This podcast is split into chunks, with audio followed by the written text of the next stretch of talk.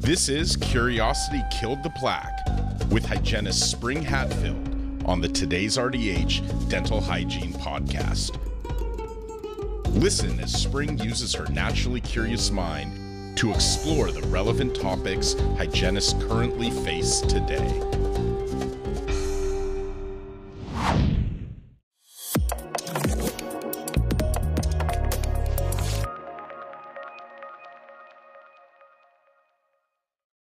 Hello, fellow dental professionals and tooth enthusiasts. Welcome to another episode of Curiosity Killed the Plaque. I'm your host, Spring Hatfield, and today we have a very important topic to explore evidence based dentistry for caries management. In an era where medicine is increasingly guided by research and evidence, why does dentistry seem to lag behind? Let's discuss this topic and find out why it matters for both patients and dental professionals. So, for many years, healthcare has evolved to provide standardized and evidence based care across various medical fields. But when it comes to dentistry, it seems like there's a disconnect. Dentistry is often practiced on a spectrum, relying heavily on personal experience rather than scientific evidence. However, the good news is is that things are changing. In 2007, the American Dental Association established the Center for Evidence Based Dentistry. This was um, huge because it signaled a commitment to integrating science into dental practice. Unfortunately, uh, gaining traction among practicing dentists and dental hygienists has been a challenge because there are so many across the United States. And in my personal opinion, I don't think the ADA did a very good job of disseminating this information, which is one of the reasons why this topic is so important to me because I think there are a lot of dental professionals that don't even know it exists. So, why does evidence based dentistry matter? It's all about providing the best care for patients. Evidence based dentistry integrates the best available scientific evidence with clinical expertise and the patient's preferences. So, let's explore how that approach can elevate the quality of dental care. I think before we really dive into that, though, I do want to mention that not all evidence is created equal. There is a hierarchy of evidence that guides clinical decisions. Uh, systematic reviews, meta analysis, and randomized controlled trials are at the top of that hierarchy, and these are the gold standards in research and also what most uh, clinical practice guidelines are based upon. So, one area where evidence based dentistry is making a difference is in the treatment of dental caries. While the traditional drill and fill approach has been dominant, the ADA has updated its guidelines to promote minimally invasive approaches and non restorative treatments. This is very beneficial for individuals who lack access to care due to um, living in rural communities and things of that nature, or uh, patients that have financial constraints where they can't afford to have certain treatments done. So, let's talk about these evidence based recommendations.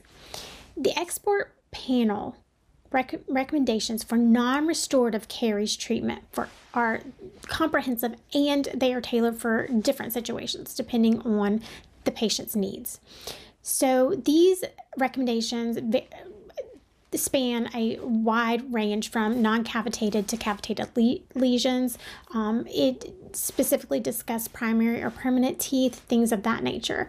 Uh, there are evidence-based protocols to follow for every situation, every patient. Um, but ultimately, the idea is to improve patient care overall. So, prevention is at the heart of dental hygiene, and dental hygienists play a crucial role in this. So, I think it's really important for dental hygienists to to understand what these recommendations are and and to also implement them in their practices every day.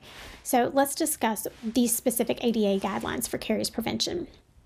So, for non restorative prevention for non cavitated caries lesions on occlusal surfaces, the guidelines recommend sealants plus fluoride varnish every three to six months or sealants alone.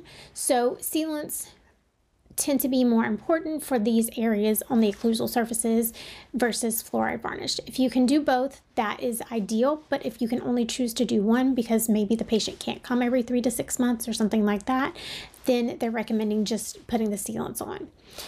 For occlusal cavitated lesions, the guidelines recommend the annual application of 38% silver diamine fluoride or SDF, which is probably what I will prefer will refer to it moving forward. Uh, for approximal non cavitated lesions, these are the incipient lesions you see on radiographs. Uh, the guidelines recommend fluoride varnish every three to six months or resin infiltration.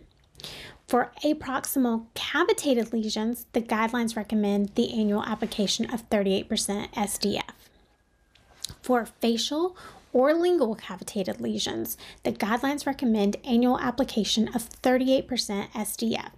These recommenda- recommendations are for both primary and permanent dentition, so it doesn't matter if it's a deciduous tooth or permanent tooth, these recommendations apply to both. But now we're going to talk about more specifically for non restorative options for both non cavitated and cavitated caries lesions on root surfaces of permanent teeth, the guidelines recommend prescription fluoride toothpaste with 5,000 parts per million fluoride. And if this is not feasible, then the other options are fluoride varnish application every three to six months, 38% SDF annual application, or chlorhexidine thymol varnish applied every three to six months. Um, personally, if I were seeing for my patients, if they had a cavitated lesion on a root surface, I would probably use the SDF annual application as um, as the the number one choice for a cavitated lesion. Um, in the guidelines, it says you could use any of these things for cavitated or non-cavitated that's just my personal opinion because I think that um, if it's already cavitated, that we need to kind of arrest it for sure. Um, and SDF seems to be a better choice in that particular situation. But uh, if you don't have access to it, then you have other options, which are the chlorhexidine thymol varnish, the fluoride varnish, and of course the um, prescription toothpaste with the 5,000 parts per million fluoride. So in recent years, there's been a growing concern about fluoride, with some patients opting to avoid it. So let's discuss this trend and the need to balance non fluoride options with evidence based fluoride treatments for these particular patients. But before I get into that, um, I want to say that fluoride is safe in the doses that we use it in dentistry as well as water fluoridation. We have 100 years of research backing the safety and efficacy of fluoride. Nonetheless, mis- misinformation and disinformation about fluoride is rampant, almost as rampant as the decay many patients get by avoiding fluoride, which is unfortunate, but here we are. So, another thing I want to say before discussing non fluoride options. Uh, I want to add a caveat, and that is that the expert panel clearly states, quote, non-fluoride preventative agents should be considered as adjunctive to a regular caries prevention program End quote. Therefore, we should still be recommending fluoride along with these options. Clearly, it is the patient's decision, but our job is to provide the best evidence based practice, which would include recommending fluoride across the board. So, non fluoride caries prevention agents include polyols such as xylitol chewing gum and lozenges, or chlorhexidine, ideally chlorhexidine and thymol varnish for coronal caries and root caries, but you could always use chlorhexidine gel or chlorhexidine rinses if that's all you have access to. I do see and hear a lot of talk about arginine and nanohydroxyapatite. However, there is not enough evidence to support their use currently. If you are re- recommending either of these products as a replacement for fluoride, please advise your patients that it is not an evidence based practice currently. That's not to say that it won't be at some point, but the current evidence tells us that it is not a good replacement for fluoride. I do want to circle back to sealants now. Um, I mentioned them previously, previously, but I want to dive a little deeper. Sealants have been a topic of debate among dental professionals for as long as I can remember. However, the evidence overwhelmingly supports their use in preventing caries. Many dental professionals avoid them because they claim decay can develop under them and cause a bigger problem. However, the evidence is in stark contrast to these anecdotal experiences. If you have decided to omit sealants as an option for caries prevention, you are not practicing evidence based dentistry. Full stop. Furthermore, you are not providing your patients with all their options, which takes away their autonomy, one of the pillars of the patient's rights. So please don't omit sealants on your personal beliefs. The evidence regarding sealants shows a 76% reduction in caries, which is quite significant. And the expert panel recommendations for sealants is as follows. Placement in permanent molars with both sound occlusal surfaces and non cavitated occlusal caries in children and adolescents.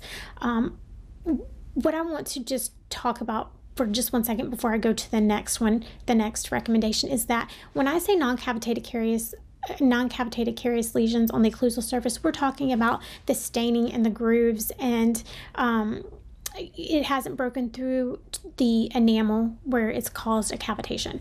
Um, for some reason, people often think that just because the grooves are stained that you can't seal over that, and that is not true, and that is not the recommendations of the expert panel. The expert panel says if it's a non-cavitated occlusal carious lesion, you can seal over it safely, okay, with no no concerns about it getting worse. Okay. Um, so the second thing is prioritize the use of sealants and permanent molars with both sound occlusal surfaces and non-cavitated occlusal caries lesions over fluoride in children and, and adol- adolescents. So if you have to choose between fluoride or sealants for occlusal surfaces, always go with the sealants. It, they're more effective at preventing decay. Um, and lastly, no recommendation for one type of sealant over another. The panel was unable to determine superiority, so essentially you can use whatever uh, sealant material you have. It will work the same as any other one. They, they couldn't determine one was superior to another. I know that some of this information may not sit well with people that have their own personal beliefs about sealants or fluoride. But in healthcare, we have to follow evidence. That's the entire point of healthcare is to follow the evidence to provide clinical practice guidelines so that all patients receive the same care and the same recommendations and it's not as confusing in dentistry, we are not up to par with that. We see patients, and the recommendations can vary within the office itself if there are multiple pro- providers. So, the goal of evidence based dentistry and clinical practice guidelines is to set the standard of care for our patients and for us. Um, embracing evidence based dentistry benefits both patients and dental professionals. It ensures a consistent standard of care uh, reduces decision making stress, and provides reassurance to the patients. And keep in mind, anecdotal evidence should never trump robust data. The practicing evidence based dentistry is crucial in today's healthcare landscape because we have the data to support it. Thank you for joining me on this episode of Curiosity Killed the Plaque. I hope this discussion has shed light on the importance of evidence based dentistry and how it can positively impact your patient's care. As always, if you have any questions, comments, or concerns, feel free to reach out to me at spring at today'srdh.com. And until next time, guys, stay curious.